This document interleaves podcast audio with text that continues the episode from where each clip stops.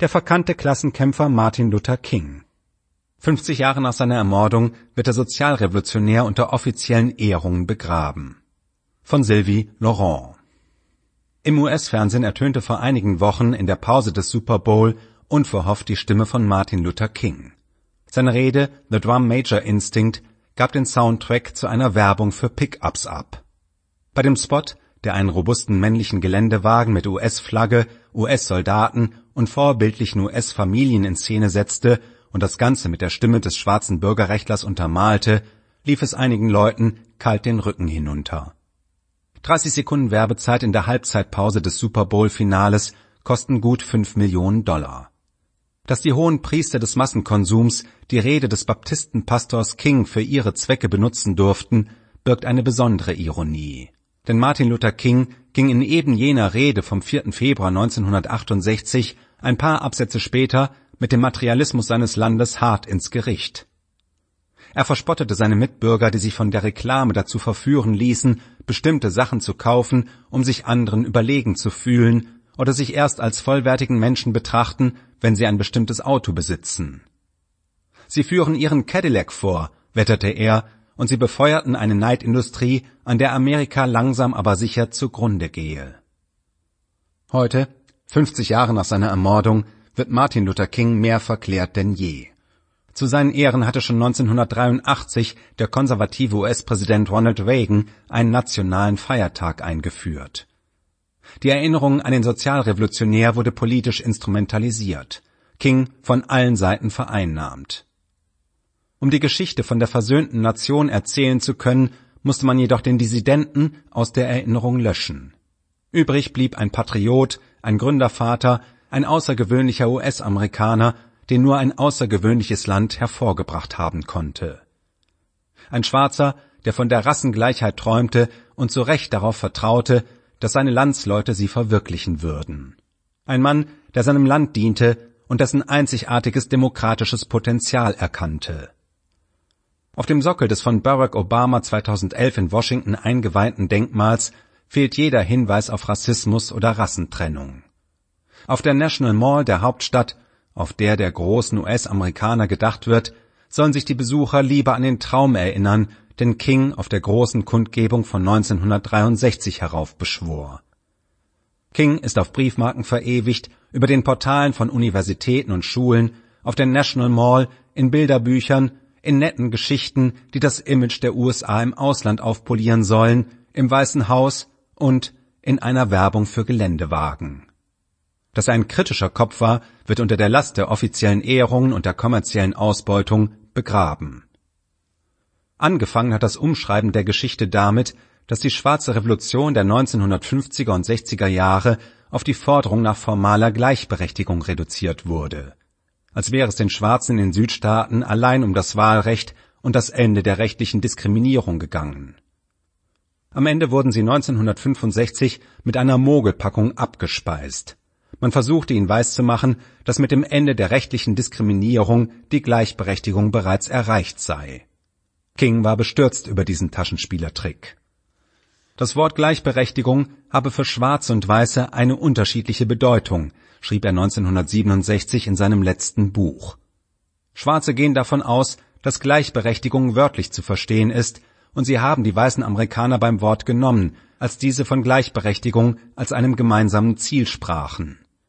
Doch für die meisten Weißen im Amerika des Jahres 1967, selbst wenn sie guten Willens sind, ist Gleichberechtigung nicht viel mehr als ein anderes Wort für Verbesserung.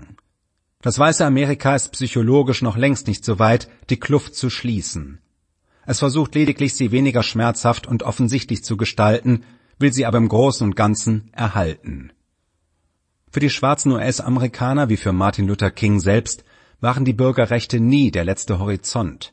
Sie wollten auch soziale Gleichberechtigung, Umverteilung des Reichtums und ein Ende der Segregation, die Schwarze zur Arbeitslosigkeit, Ghetto, Polizeigewalt unwürdigen Löhnen, Problemschulen, Ausbeutung und Imperialismus verdammte. Kings Vorstellung von Emanzipation ging damit weit über das Problem des Rassismus hinaus. Auch wenn die Schwarzen, die absolut Unterprivilegierten, die Unterdrückten par excellence und die Vorhut der bevorstehenden Revolution sein mochten, so mussten doch alle sozial Schwachen befreit werden. Arme Weiße, Sozialhilfeempfängerinnen, ausgeplünderte Indianer, gedemütigte Hispanics.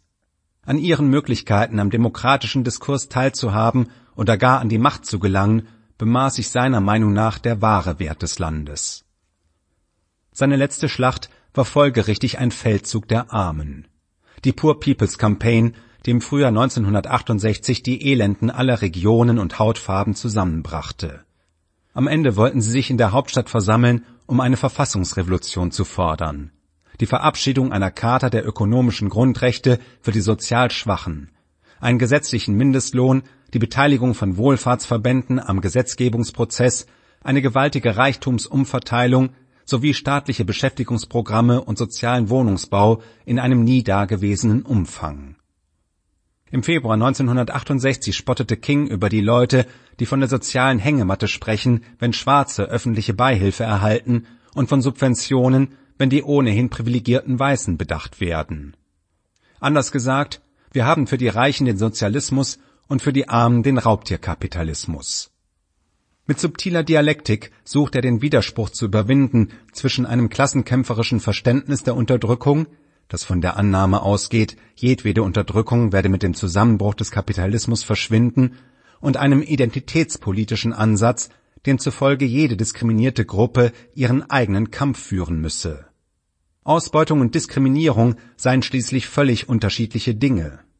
Für alle, die bei der Poor People's Campaign mitmachten, bestand kein Zweifel, dass Schwarz und Latinos überproportional von Ausbeutung betroffen sind. Aber das war für sie der Ausdruck eines Herrschaftssystems, das auch viele andere Opfer forderte. Im Rahmen der Kampagne wiesen die meist schwarzen Frauen in der National Welfare Rights Organization auf den engen Zusammenhang der verschiedenen Formen von Unterdrückung hin, ob aufgrund von Klasse, Geschlecht oder Rasse. Weil diese Formen der Unterdrückung sich stets mischen und ineinandergreifen, ohne dass eine der anderen übergeordnet wäre, war die logische Folge für Martin Luther King ein Aufruf zur Solidarität. Er sprach von Brüderlichkeit.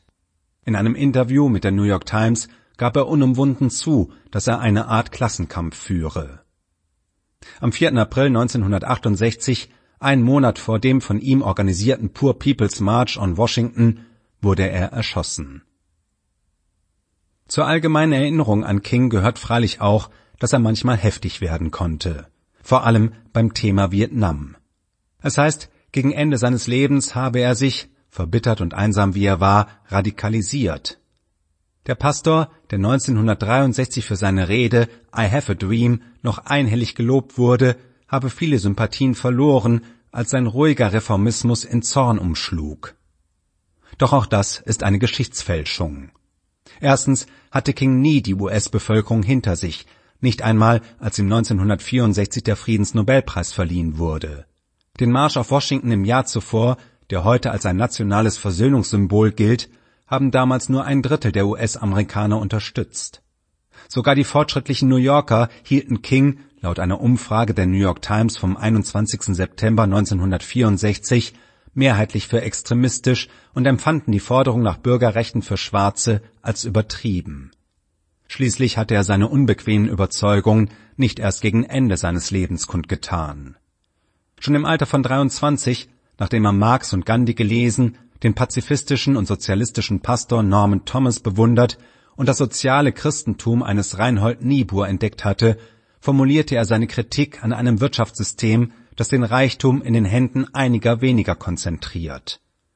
1952 schrieb er in einem Brief an seine spätere Frau Coretta, der Kapitalismus hat ausgedient und bezeichnete sich trotz aller Einwände gegen Marx als dem Geiste nach sozialistisch. King war ein Pessimist, der die Hoffnung nicht aufgegeben hatte. Von seinem Land malte er ein düsteres Bild. Solange Maschinen und Rechner, das Gewinnstreben und die Eigentumsrechte mehr zählen als die Menschen, können die mächtigen Drillinge Materialismus, Militarismus und Rassismus nicht besiegt werden. Er forderte einen tiefgreifenden gesellschaftlichen Umbau, eine Revolution der Werte, in der die Weißen einsehen müssen, dass echte Gleichheit ihren Preis hat. Es ist an der Zeit, dass die Privilegierten von ihren Millionen etwas abgeben. Die Rassentrennung im Süden zu beenden oder uns das Wahlrecht zu geben, hat nichts gekostet. Diesmal ist es anders, erklärte er im August 1967. Wir müssen uns fragen, warum gibt es in Amerika 40 Millionen Arme? Und wenn ihr euch das fragt, stellt ihr die Frage nach dem Wirtschaftssystem und nach einer breiteren Verteilung des Wohlstands. Und ihr werdet euch fragen, wem gehört das Öl und wem gehört das Eisenerz? King machte damit deutlich, dass die Herrschaftspolitik nicht auf die Verweigerung des Wahlrechts oder die Rassentrennung beschränkt ist.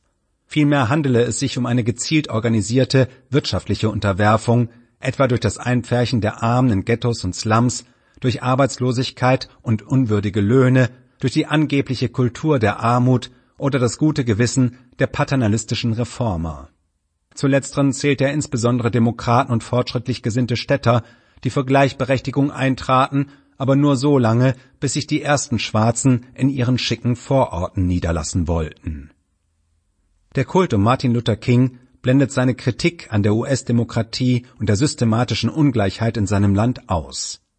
King hielt Rassismus und Imperialismus für Geburtsfehler des weißen Amerika. Die Widerstände gegen eine echte Gleichheit ließen sich aus seiner Sicht nur dadurch auflösen, dass die Entrechteten und Andersdenkenden sich mit zivilem Ungehorsam zur Wehr setzten und alle revolutionären Kräfte gemeinsam eine neue demokratische Idee erfinden. Die von ihm geforderte Politik der Liebe war im Kern friedlich, suchte aber durchaus die Konfrontation. Gewaltfreie direkte Aktionen sollten die öffentliche Ordnung und damit die Ordnung überhaupt stören, damit die Schwächsten endlich ein Mitspracherecht erhalten und so zu politischen Subjekten werden. Gewaltfreier Widerstand bedeutete nicht Ablehnung der Wut und war auch keine christliche Pose, sondern subversive Verweigerung. Das Leid wurde auf diese Weise zum Motor politischen Handelns. Es bereitete nicht dem Peiniger Unbehagen, sondern allen, die zusahen. Nach 1965 kam es vermehrt zu schwarzen Revolten, die das Ziel der Gewaltfreiheit unterliefen, doch King blieb unnachgiebig. Die zahlreichen Ghettoaufstände zwischen 1964 und 68 verurteilte er allerdings auch nicht. Gewalt bezeichnete er als den Schrei derer, die sonst keiner hört. Das einzige Mittel, um sie zu beenden, sei der Kampf gegen Arbeitslosigkeit, Diskriminierung und Polizeigewalt.